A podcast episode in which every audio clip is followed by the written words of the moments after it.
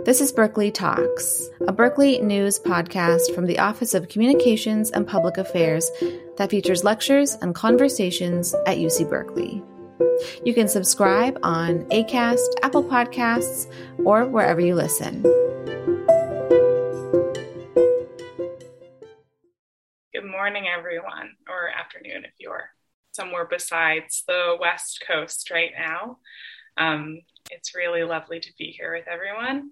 My name is Pilar Jefferson. I'm a PhD student in the Ethnic Studies program um, at UC Berkeley. I'm originally from Nipmuc and Pocumtuck land, was also known as Western Massachusetts, um, and have been living and working here in Ohlone land for the last six months or so. I'm very excited to be here this morning with all of you for this series, um, where this is the third talk in a series of conversations we've been doing this summer called Looking Back, Moving Forward, the Hearst Museum and Indigenous Communities communities, um, conversations that focus on the history and future of the Hearst Museum and UC Berkeley's relationship with local Indigenous communities. Featuring speakers from within and beyond the campus, the series centers on ongoing projects leveraging UC's institutional power, historically a source of harm, to further Indigenous sovereignty and environmental justice. Um, I'd like to acknowledge that the University of California, Berkeley and the Phoebe A. Hearst Museum of Anthropology occupy the territory of Huichin, the ancestral and unceded land of Chochenyo speaking Ohlone people, the successors of the historic and sovereign Verona Band of Alameda County. This land was and continues to be of great importance to the Muwekma Ohlone tribe and the familial descendants of the Verona Band. Every member of the UC Berkeley community has benefited and continues to benefit from the use of and occupation of this land since the institution's founding in 1868. We have a responsibility to acknowledge and make visible UC Berkeley's relationship to Native peoples.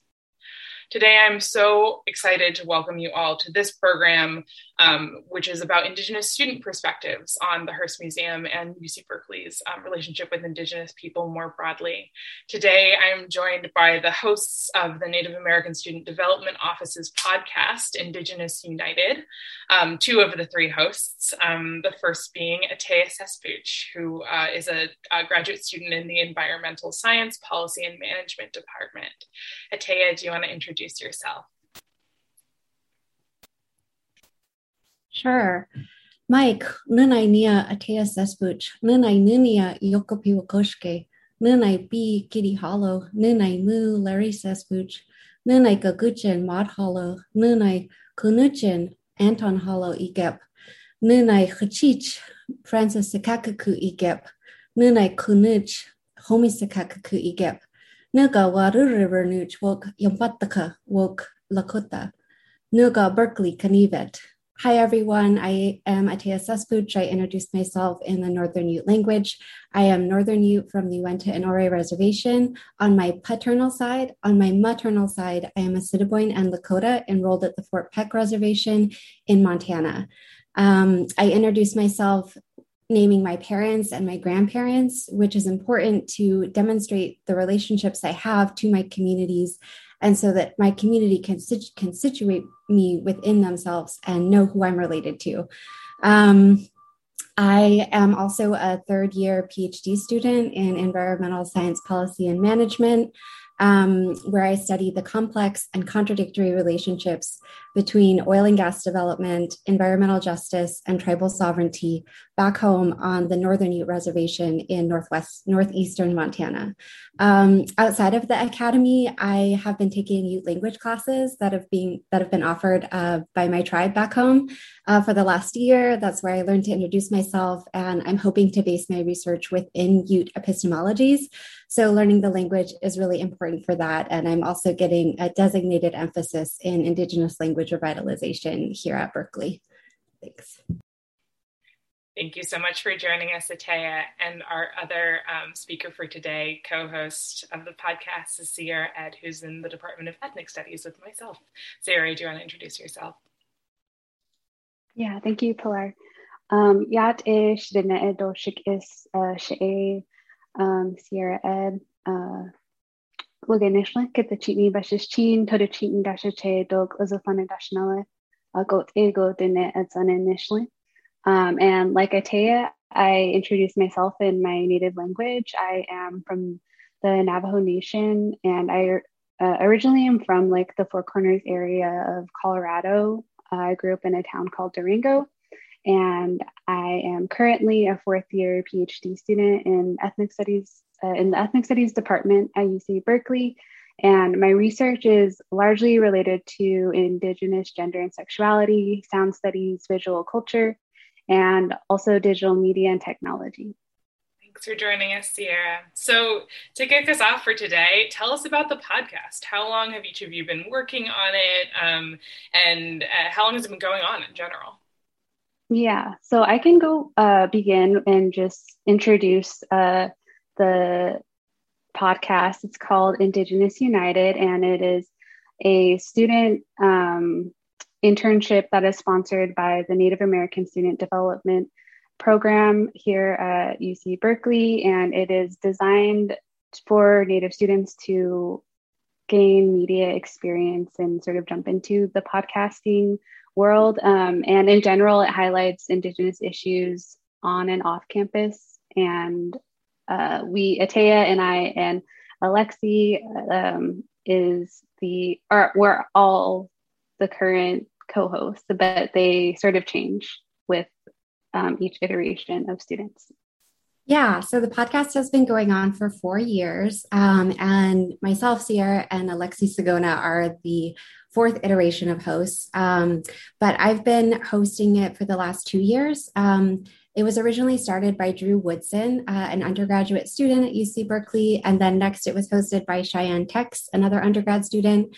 And then um, two years ago, myself, Alexi, and uh, Fallon Werner kind of took over and have been hosting it for the last two years uh, with this past academic year, uh, Sierra joining the team and Fallon graduating and leaving. Um, you can, thanks so much, Katie, for uh, putting the uh, link to our SoundCloud in the chat.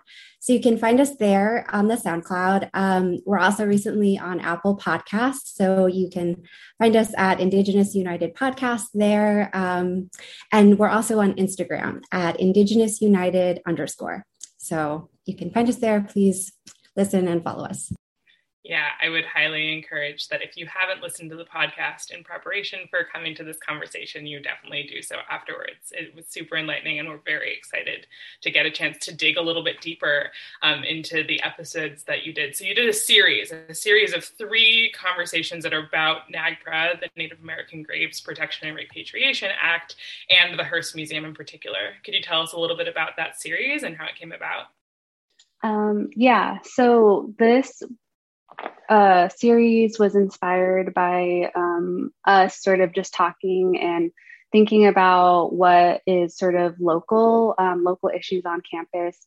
And one of the things that has been consistent um, within like Berkeley's history is the presence of the Hearst and its relationship with NAGPRA.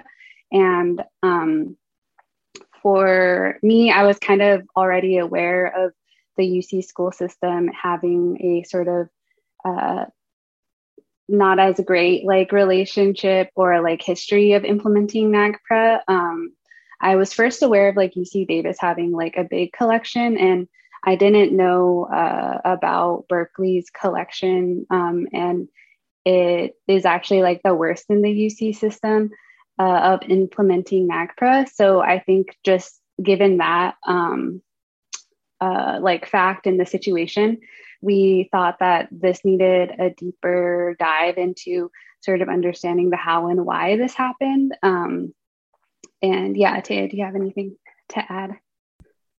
Yeah, yeah. Um, so we knew that there were, you know, thousands of ancestors being held by the Hearst, and we also knew that um, NAGPRA, the Native American Graves Protection and Repatriation Act, um, that's what we'll be calling NAGPRA from now on. So that's the acronym. Um, but that it was passed in 1990 and that it required institutions to complete inventories of what they were what native american belongings or ancestors that they were holding and also to repatriate them to give them back to the indigenous communities that they belong to so that they can be properly buried um, and so knowing that and knowing how many thousands of ancestors that the hearst had we wanted to know how that happened. How were they, how was the Hearst not returning these ancestors?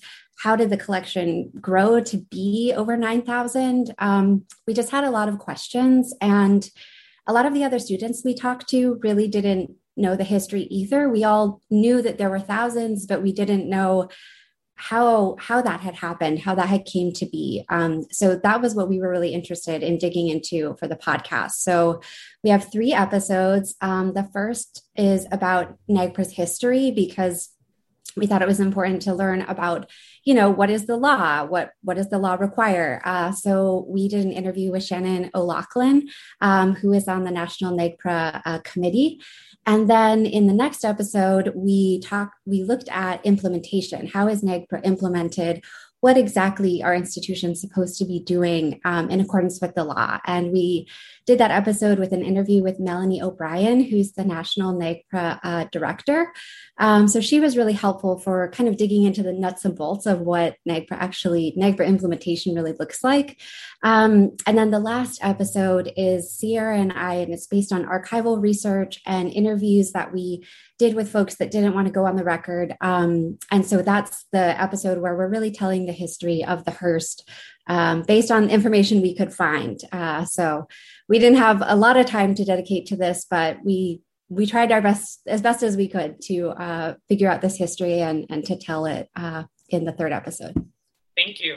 You both mentioned kind of having some knowledge of the Hearst before you came to campus, or maybe like shortly after joining the campus community. Could you speak a little bit more to like what you knew about it when you first came to Cal, or if that was kind of on your radar at that moment?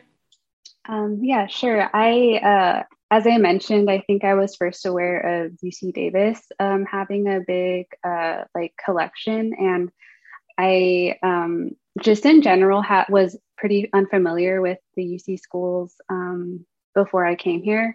But I feel like Berkeley has a reputation outside of the Bay of being like a pretty liberal school. So I was pretty surprised by it not like having a good record of NAGPRA implementation and like uh, repatriating objects. Um, and I did my undergrad grad um, at Brown University. And something I just like sort of knew in general, uh, based on that experience, was that like institutional museums have like a very extractive power dynamic um, with Native peoples.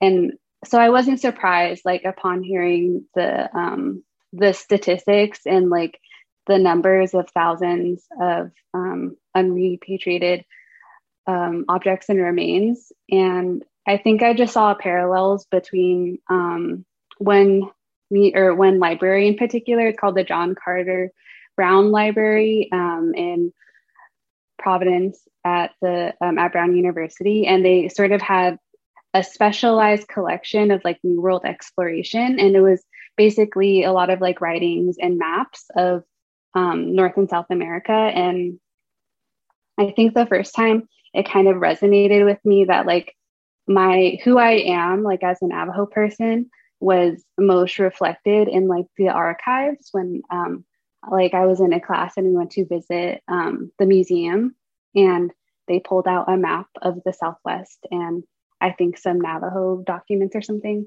And I was just like, I guess it just really sunk in how museums uh, understand like Native people as like objects of study and like really approach it through a scientific lens. So I think like that experience was just reiterated with like the Hearst Museum.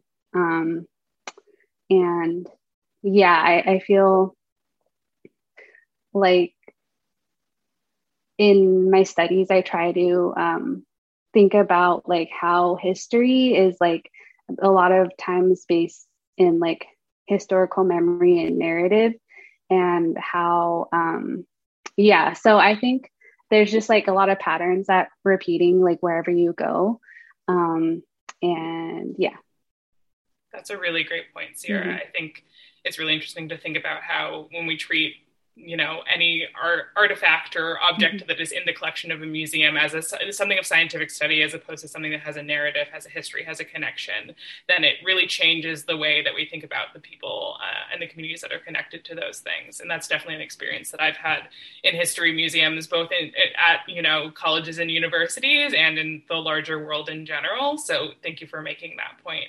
Ataya, do you have anything to add about what you knew about the Hearst before you came to campus or what you learned when you were, you know, early on in the student here at Berkeley? Yeah, yeah, it's interesting. You know, Sierra mentions being at Brown and and and kind of knowing about this history at our undergrad. Um, I went to a really small liberal arts college, uh, the Evergreen State College, um, and they have a longhouse. They don't have a museum. They don't have any ancestors. Um, they have a really vibrant you know native arts community that's fostered in the longhouse so um, yeah coming to berkeley i so i didn't know um, about the number of ancestors held by the hearst when i was looking into grad schools and even when i accepted.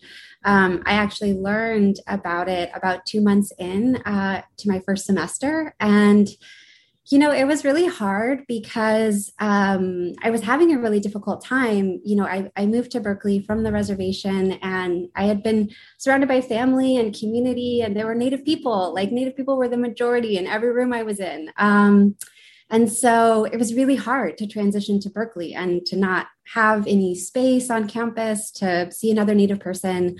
Um, and so I was feeling really isolated. And then when I heard um, about the number of ancestors being held, it was like, oh, wow, um, yeah, this this violence is is really palpable um, for me as a Native student uh, being on campus. Um, and I wasn't super surprised because you know we know as a Native person, I think your experience is just expecting institutions and the government and you know everything to be um, anti-indigenous and and constantly trying to replace and eliminate the indigenous. Um, so i wasn't surprised. And when i learned it i just kind of made a note okay avoid the hearst you know maybe don't don't try and um, go around that building. Uh, so yeah that's that's kind of what i knew and and you are both very clear in the podcast about how painful this is. And i and i want to you know acknowledge that this is really painful and and thank you for both you know being willing to share your stories about it because it's really hard stuff to talk about. Um, and it's st- things that you know we hopefully we are actively trying to to change to to change on campus. And i know that there is movement towards that. Um, but it's important to recognize that history too. So can you talk tell us a little bit about the episode about the hearst specifically and maybe you know what surprised you in making this series? Um, what surprises came up in the conversations you had? Uh, yeah i think for me i just sort of in general i knew it was sort of bad but hearing historically where things went wrong were most surprising for me. So, for example, uh, I learned in like the 19 between the 1930s and like 50s, the collections were just like open to the public, um, to non researchers, and um, they didn't keep track of like the remains and artifacts if they were loaned out. Uh, so, for example, like overseas or to other institutions, um, they just like didn't keep record, and um, that's how they lost a lot of um, items. And uh, yeah, like just had missing things. Um, and just this history of like records not being kept and things not being cared for properly to me just uh, conveyed a lack of effort on the university's part and like the individuals who were um, put in positions to maintain these objects. So I think just that like basic treatment of these um, items and remains as objects and not like human remains of like uh, communities and how uh, just that like difference in how they're perceived was a big thing that resonated with me. Um, also, reframing like non-compliance um, with NAGPRA as being like unlawful or like against human right law, um, because the framing of NAGPRA as a human right law is a big distinction that I think is very powerful um, because it, yeah, it just shows like how the uh, usual like excuse of um, or reason um, objects are not repatriated is because they're unidentifiable and also just a, a lack of understanding of like what sovereignty means um, and why uh, certain tribes are not um, treated as like legitimate because either they're not state recognized or federally recognized. And the concept of like recognition i think is something that is uh, like a colonial tool to sort of mark um, like what's real or like not real um, in terms of indigeneity. And i think that um, like being in, implemented um, or I, I saw it being like reflected in just the research that Ataya and I were doing of um, I think it being connected to like the repeated like non-record keeping and uh, of or kind of misunderstanding um, and use of like what unidentifiable is.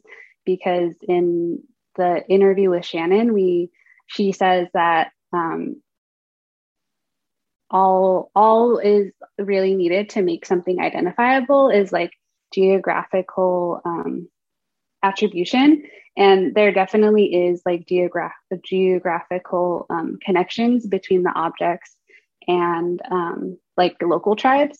So i think there's just something else going on in terms of like why there are so many objects in the museum um, that are still not repatriated. Um, yeah and as like we've kind of been saying is that a lot of this falls onto like anthropologists being the authorities rather than like indigenous peoples themselves. Um, so i think that was just kind of something that was reoccurring for me and hard for me to like see not change over several years. Um, and it has been like about uh, 30 years since NAGPRA has been um, around right? It's a law from 1990, so it's a long mm-hmm. time for, of noncompliance. Yeah, I think you mentioned a couple of points that I really think are so important to understanding kind of how all of these these mismatched pieces come together and and why it's um, now such a challenge um, and it's you know incorrect or like un. Uh, partial record keeping of the university, right, and of the museum itself.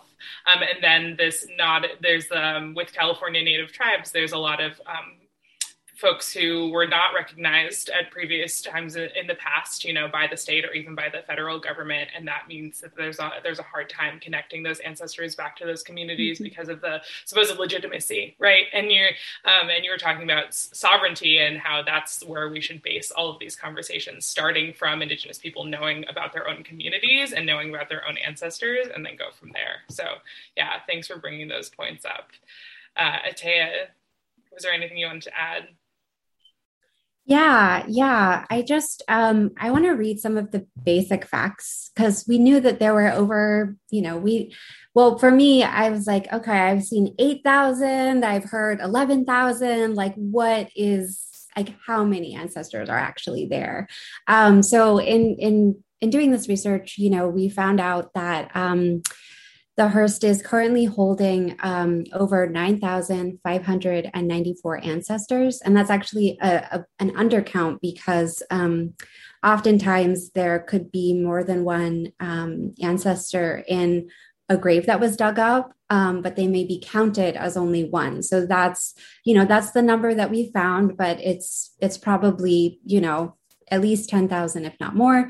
Um, and over 9,000 of those ancestors were taken from California, um, and more than 2,000 come from Alameda County alone. Um, and then, in addition, the university holds over um, 122,000 sacred belongings and funerary objects. So, um, yeah, like Sierra was talking about, and as many of you may know, the local tribes here are the Ohlone people, um, but they aren't federally recognized. So that's you know 2,000 uh, ancestors that the university uh, sees as, it being difficult to repatriate to that unrecognized tribe. However, when we talked to uh, both Melanie and Shannon, they said that um, federal and state recognition isn't required um, for repatriation. So, you know, we we just found um, we we found all of the excuses that were used, and then in our interviews with people actually involved in the implementation of NAGPRA, we found out that a lot of those aren't true. Um, so that was really interesting. That was really enlightening, um, and it was just also very interesting to know, you know, where where all of these ancestors come from. So the majority, the vast majority, are coming from here, this state.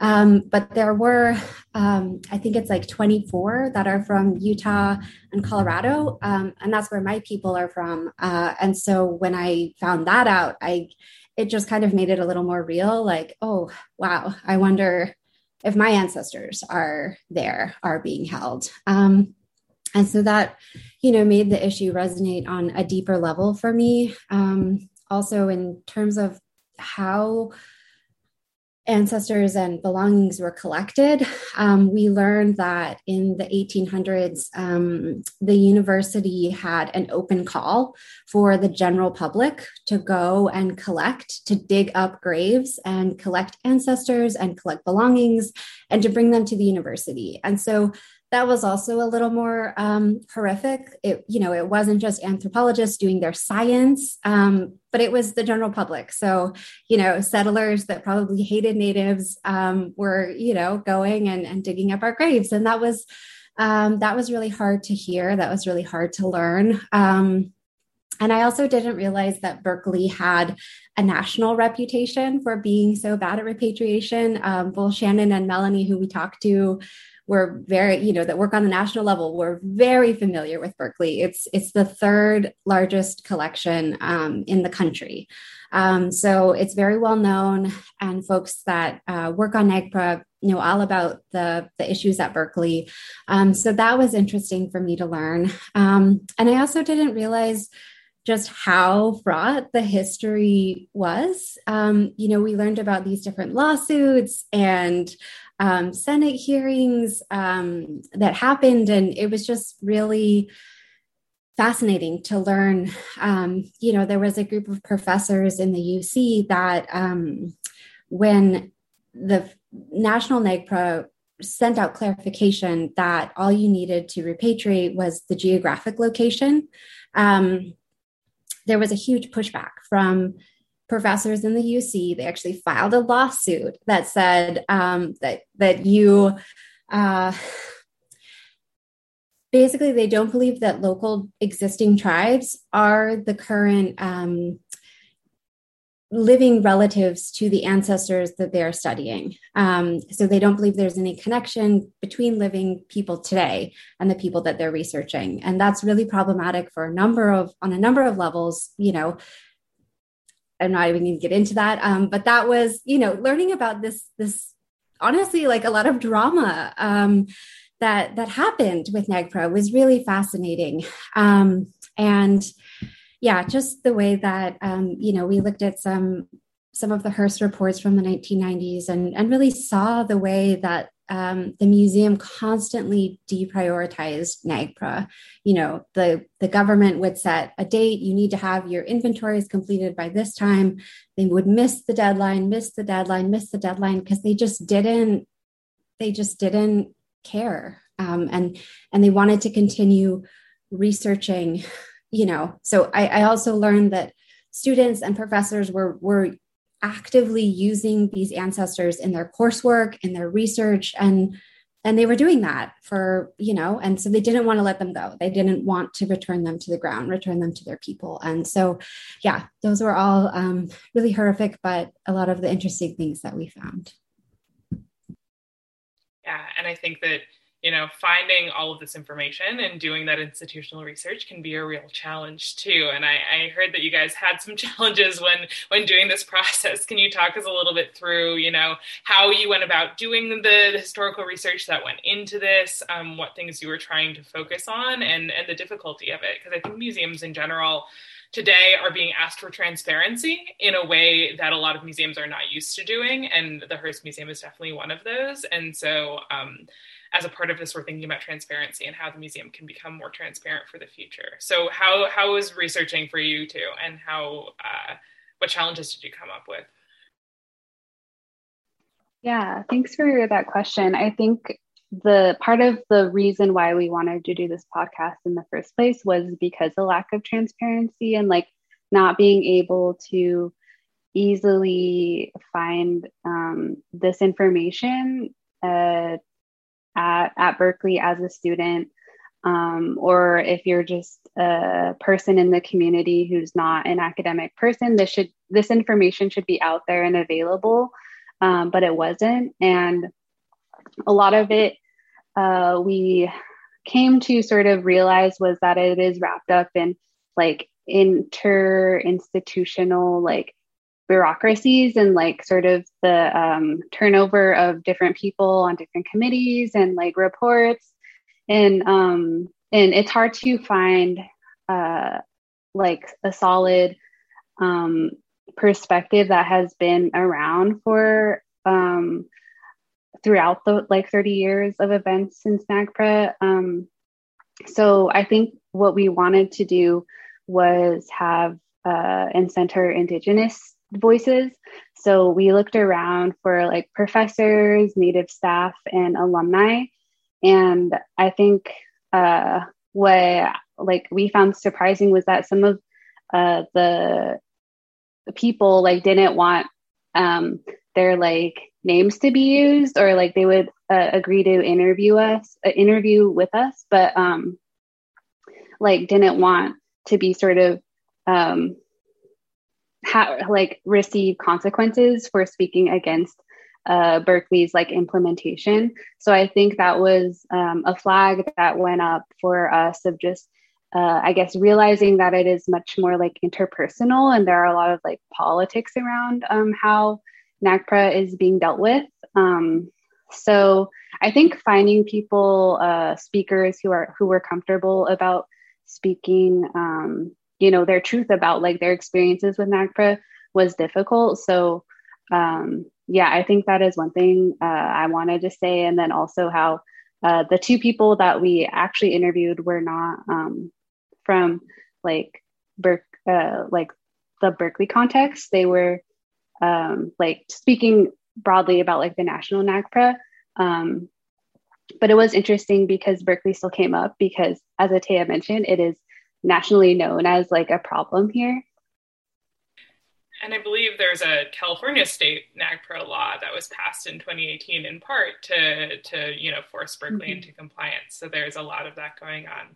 I think you know what you just said also speaks to the power of Berkeley as an institution and the fact that individuals might have a hard time um, feeling like safe having their voices heard because of because of the institutional power because this is such a you know a renowned and uh, university with a long history of noncompliance and it might be hard to to get those voices heard. Yeah, Taya. Yeah, and and a lot of the people that were pushing back are still in positions of power, and so that was also, I, I think, a part of the hesitancy um, that that people had to speak about this issue right? But like not talking about it isn't going to move anything, right? Uh, I think a lot of the secrecy is not going to to change the status quo, as it were, and there needs to be a, a we need to be able to have these conversations in public spaces, so, which is why I'm I'm so grateful to the two of you for being here because it's you know one step in on a very long path to to making things right. Um, so, what recommendations would you all give other students who might be interested in doing this type of research, who might hear about what's happening at Berkeley and want to make some changes in their time as students at the university?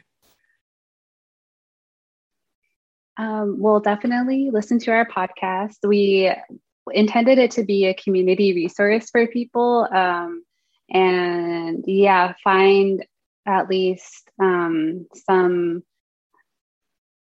some resource that will like sort of run through a timeline. Um, I also know the Hearst is working on a graphic um, like resource for their website that will hopefully be available for people.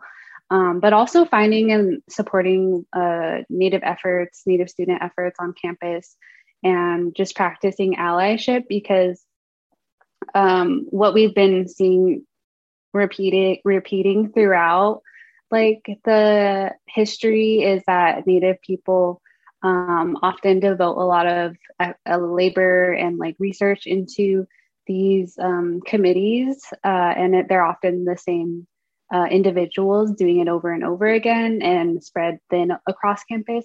So, um, yeah, just getting to know the Native groups on campus, Native professors, and uh, supporting the work that they're doing. Um, and also uh, having increasing visibility in some way. Um, I'm thinking again to my undergraduate university, and they had like a monument um, for acknowledging their ties to like slave trade. And I think um, if more schools recognize their complicity and like upbringing in colonialism and sort of uh, uh, visibly like acknowledge indigenous people um, on campus is really powerful um, because yeah i think i was telling Ataya how hearing i guess about this history and really feeling like the violence from the hearst museum and it just being like a building that if you don't know about this history it's just another building that you walk by. Um, so i think the ways that it's kind of just like um, normalized and ingrained in the uh, and I guess like what is normalized is like indigenous erasure. So it trying to find ways to increase visibility of um, indigenous peoples in any way would be helpful.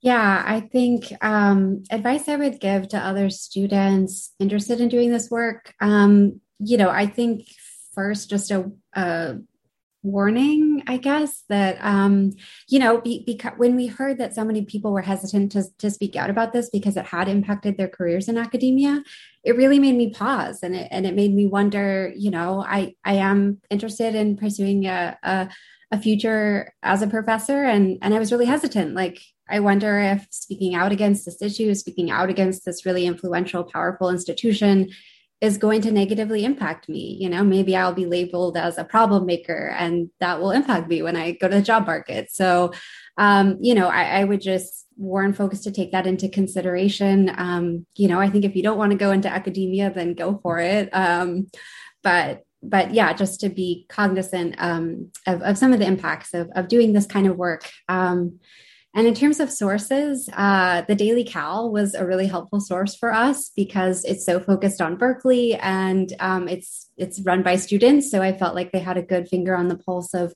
local activism and um, and where Native student perspectives and and just yeah the perspectives of current students. So that was a really helpful resource uh, for others that might be interested in, in looking at the history of Berkeley specifically. Thank you both for for speaking up about this because I think that visibility is such an important thing, but it can also then make people vulnerable, right? Being visible can also lead to vulnerability and to being targeted, um, and you know we see that happening on campuses across the country for you know people who are speaking out about the legacies of slavery um, on those campuses, um, like Sierra was mentioning, and is definitely also true for for legacies of colonialism and colonial violence too. Um, but again, there's nothing that can change unless we make these things visible to people. Um, I do want to plug the timeline that Sierra mentioned. As a part of this uh, series, we are also um, actively trying to build a timeline that we will be able to see on the Hearst Museum's website of the history of the Hearst Museum's relationship with Indigenous people. Um, it's not going to be a complete timeline, right? We can't do put every single point of everything that's happened because this museum's been around since 1901, so it's got a long history, but significant moments and also resources where you can do more research if you want to on your own, um, just to make sure that that institutional knowledge stays somewhere, that it is somewhere that is accessible, that it is easy for people to find, at least as a starting point, and then do more of their research on their own.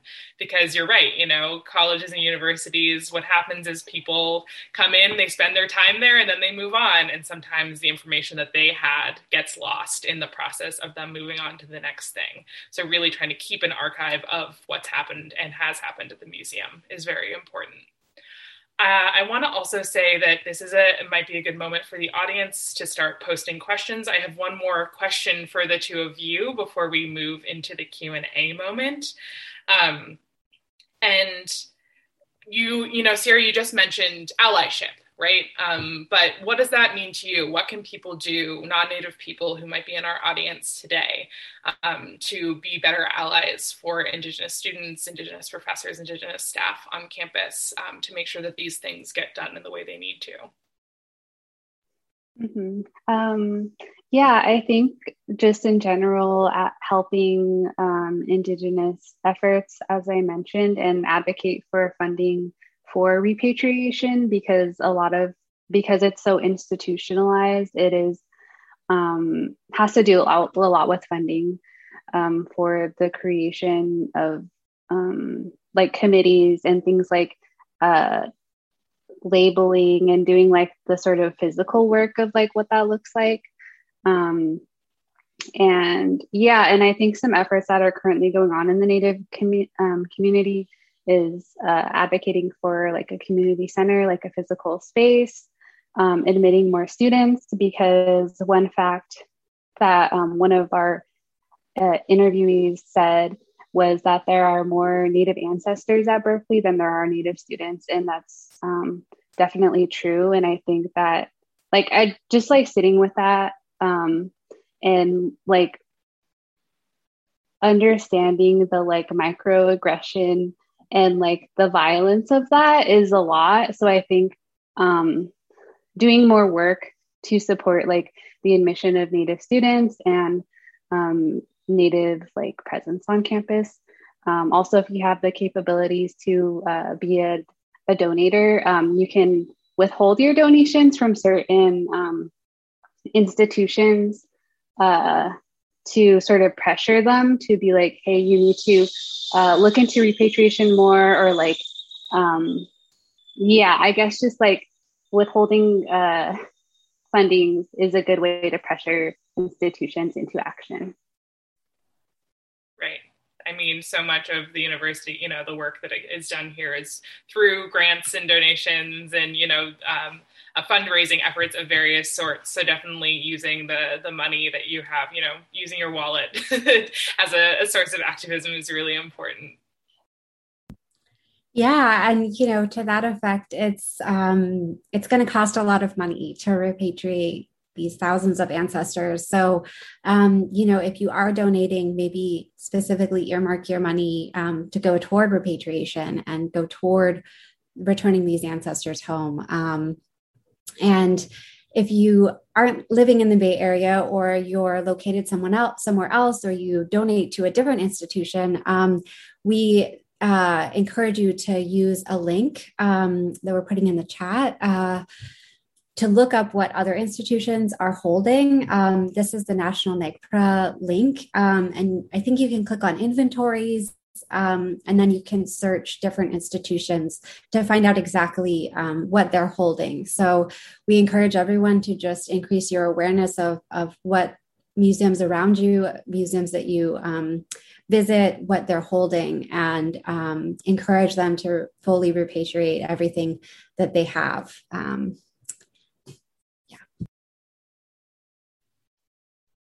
That's great. And and it, i mean that's part of what nagpra is. It's right making this information trying to at least make this information as available as possible. Of course there are still bumps in the road. So uh, thank you katie for posting that link in the chat. It's a really important one. And i encourage everybody whether you're in the bay or somewhere else to look at you know what institutions around you are holding ancestors in their collections so we've got a couple of questions in the Q&A right now. The first one actually I can answer, which is from Deborah Stein, um, about where this information is archived. And the answer is right now, it isn't really archived anywhere. Um, and that is the challenge that Sierra and Ataya kind of came up against when doing this research is it's very scattered. Um, and so part of this project that we're working on is to make sure that there, even if there isn't one source for all of this information, because there's a lot of history at this institution, at least that there is a starting place that is on the Hearst's website. So that's what the timeline is going to be. Um, and hopefully that will be launched in the next, you know, within the next three to six months or so. Yeah, we're working, looking forward to that. Um, the second one is from Leslie, and it's actually a reassurance for Ataya um, that employers will look favor. Some employers will look favorably upon people who speak out and I hope that that is true moving into the future because it is super super important um, to make sure to to support these efforts. And then the last question from Peter Black: Are there any Ohlone or Coast Miwok students active in the repatriation of their ancestors at UC Berkeley? Ataya or Sierra, do you know if there are um, Ohlone classmates of yours who are or Coast Miwok who are working on these efforts? Yeah. So our other co-host is Alexii Sigona, um, co-host of the podcast, um, and he's not here today, but he is um, Ohlone. Um, gosh, I'm trying to think of the band that he is. It's from like, huh? Is it Muwekma? Muwekma, yes. Yeah.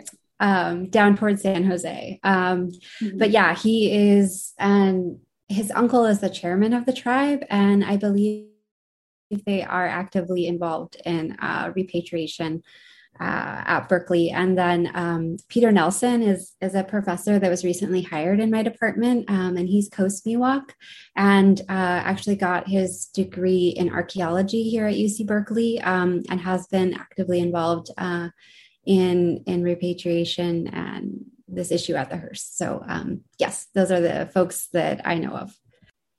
Yeah, and I also want to loop back to something Sierra said earlier because I think it's important too that, like, of course, you know, the Indigenous and Native people who are on campus want to be in, in connection with their ancestors and helping as much as possible. But it's also the job of non Indigenous people to pick up some of that slack, right? Because it, it's not something that, you know, any one community can do on their own. It's something that really needs as many voices as possible. So it shouldn't just be reliant on the Indigenous students to do all of this work or faculty or staff or whoever it is. Um, the final conversation in this series that we're having this summer um, will be a conversation with Tom Torma, who um, heads up the NAGPRA office here on campus. So if you have more questions about NAGPRA at Cal specifically, um, he is a great person to talk to, and um, we will make sure to send to everyone who's at this talk the link to that one as well when registration is open, so you all know. So we've got about 10 minutes left. Um, I encourage folks to post any more questions that they might have. But um, if we don't, Sierra and Ataya, do you either have any like last thoughts or things that you want to share? Maybe hopes for the future or uh, things, other things that you're working on on campus right now that um, the people who are joining us might be able to support? Um, yeah, I can jump in. You know, something that I hope for the future is that just every ancestor makes it back home and gets a chance to be loved and cared for by their community and return to the earth where they belong. Um, and I know it's going to cost like over a million dollars to make that happen. Um, and, you know, the university has a lot of things that need funding. Um, and because this issue has been ongoing for 30 years, I am a little skeptical that the chancellor will um, choose to prioritize this issue. Um, so if you have any leverage, if you're in a position of power to um, help persuade the chancellor to dedicate funding toward this issue, um, I would just encourage folks to do that um, and to do it as soon as possible because it's it's it's been way too long uh, that these ancestors have been violated uh, in this way. So. Mm-hmm. Yeah, and also like if uh, if you don't have the capabilities of like funding or donating, um, you can also just like raise awareness and like make some noise about this issue because um, I think uh, in one of our like previous conversations, it like pointed out to me, and I definitely agree that students have some of the most like uh, ability to make bring change and uh, have momentum to things within the university setting. So I think that's important to just um, keep this uh, knowledge like out there and share um, with people. And also, uh, yeah, as Indigenous students um, or an Indigenous person, I feel like wherever you go, there's um, in indigenous land and like at least in north america like where we are in the united states there's um, indigenous communities and nations out there. So like finding um, wherever you are like finding information about like your history um, and understanding like where you're located what is the place's um, history and like what happened there. Because um, i think you'll be surprised to like figure out that like street signs that you kind of just like thought were named that way were like native words or like things like that. Um, so yeah, I think that's really important.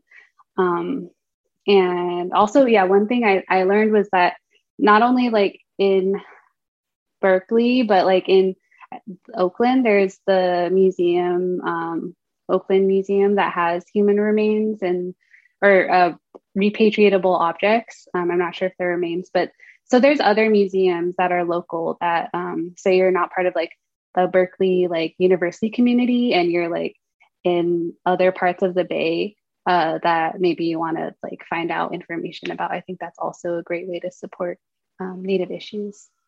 Yeah, and I just wanted to also add um, I heard from some local California natives, um, you know, that another way to support is, um, and in, in, tandem with what Sierra was saying, of, of look up, um, you know, whose land you're on, look up what their sacred sites are, look up, um, you know, what if they're possibly in threat of, of development. Um, and specifically, if you're in the Bay Area, you know, um, learning about shell mounds and helping to protect shell mounds here in the Bay is, is a big issue. Um, we all know that there's constantly development. Um, and so, yeah, just, just being aware of, of those. Um, I know Sogorea Te', the Sogorea Te' Land Trust um, is another place that you can. Um, it's run by local Ohlone folks, and it's uh, I know the Shuumi land tax land tax is a way to donate funding toward that organization and to help them in their work for um, food sovereignty, protection of shell mounds and sacred sites. Um, so that's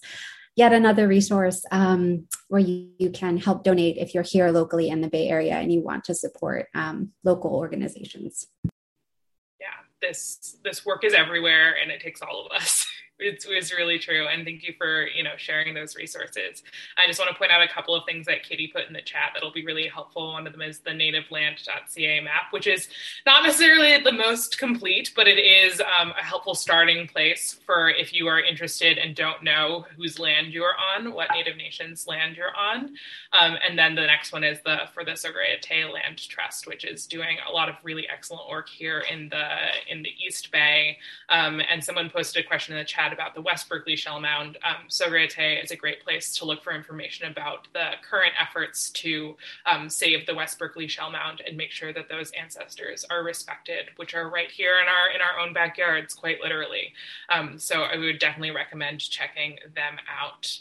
Um, Susan Edwards asked in the chat if there's a fund at Berkeley for donating to repatriation, and I don't know if there is. That's a really good question. Yeah, okay, we're getting a head shake from Daya. So probably not at the moment.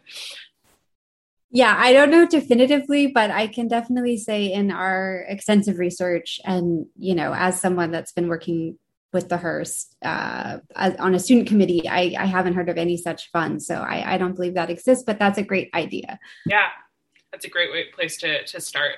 Um, so maybe there's a way to to make some sort of um, fund for through the development office here at UC Berkeley that can go directly to the um, to the, the repatriation effort, efforts that are happening on campus. Because none of this happens without money. That's just the world that we live in right now. It can't happen without that. Yeah, thank you for that. Uh, let's see. I think we are we're almost out of time. I want to thank everybody so much for joining us. Um, so our last conversation will hopefully be in August. We'll definitely send out information to all of the folks who are here today, um, so that you can join us for that and keep posted. You know, this work is ongoing. Tay and Sierra are both still in their programs. We'll be at, at Berkeley for a while yet. And so there's so much work, um, really incredible work that's happening on campus to support. So I encourage everybody to, to keep um, to keep posted on what's happening here on campus. Yeah, there are lots of uh, thank yous from in the chat. Um, Deb Stein is asking again, is there a Townsend Center working group around this? There is not at the moment, though there are always possibilities for that sort of thing in the future. I will say that we are partially um, funded this conversation series um, by the Townsend Center. So there's definitely um, space on campus for that sort of thing.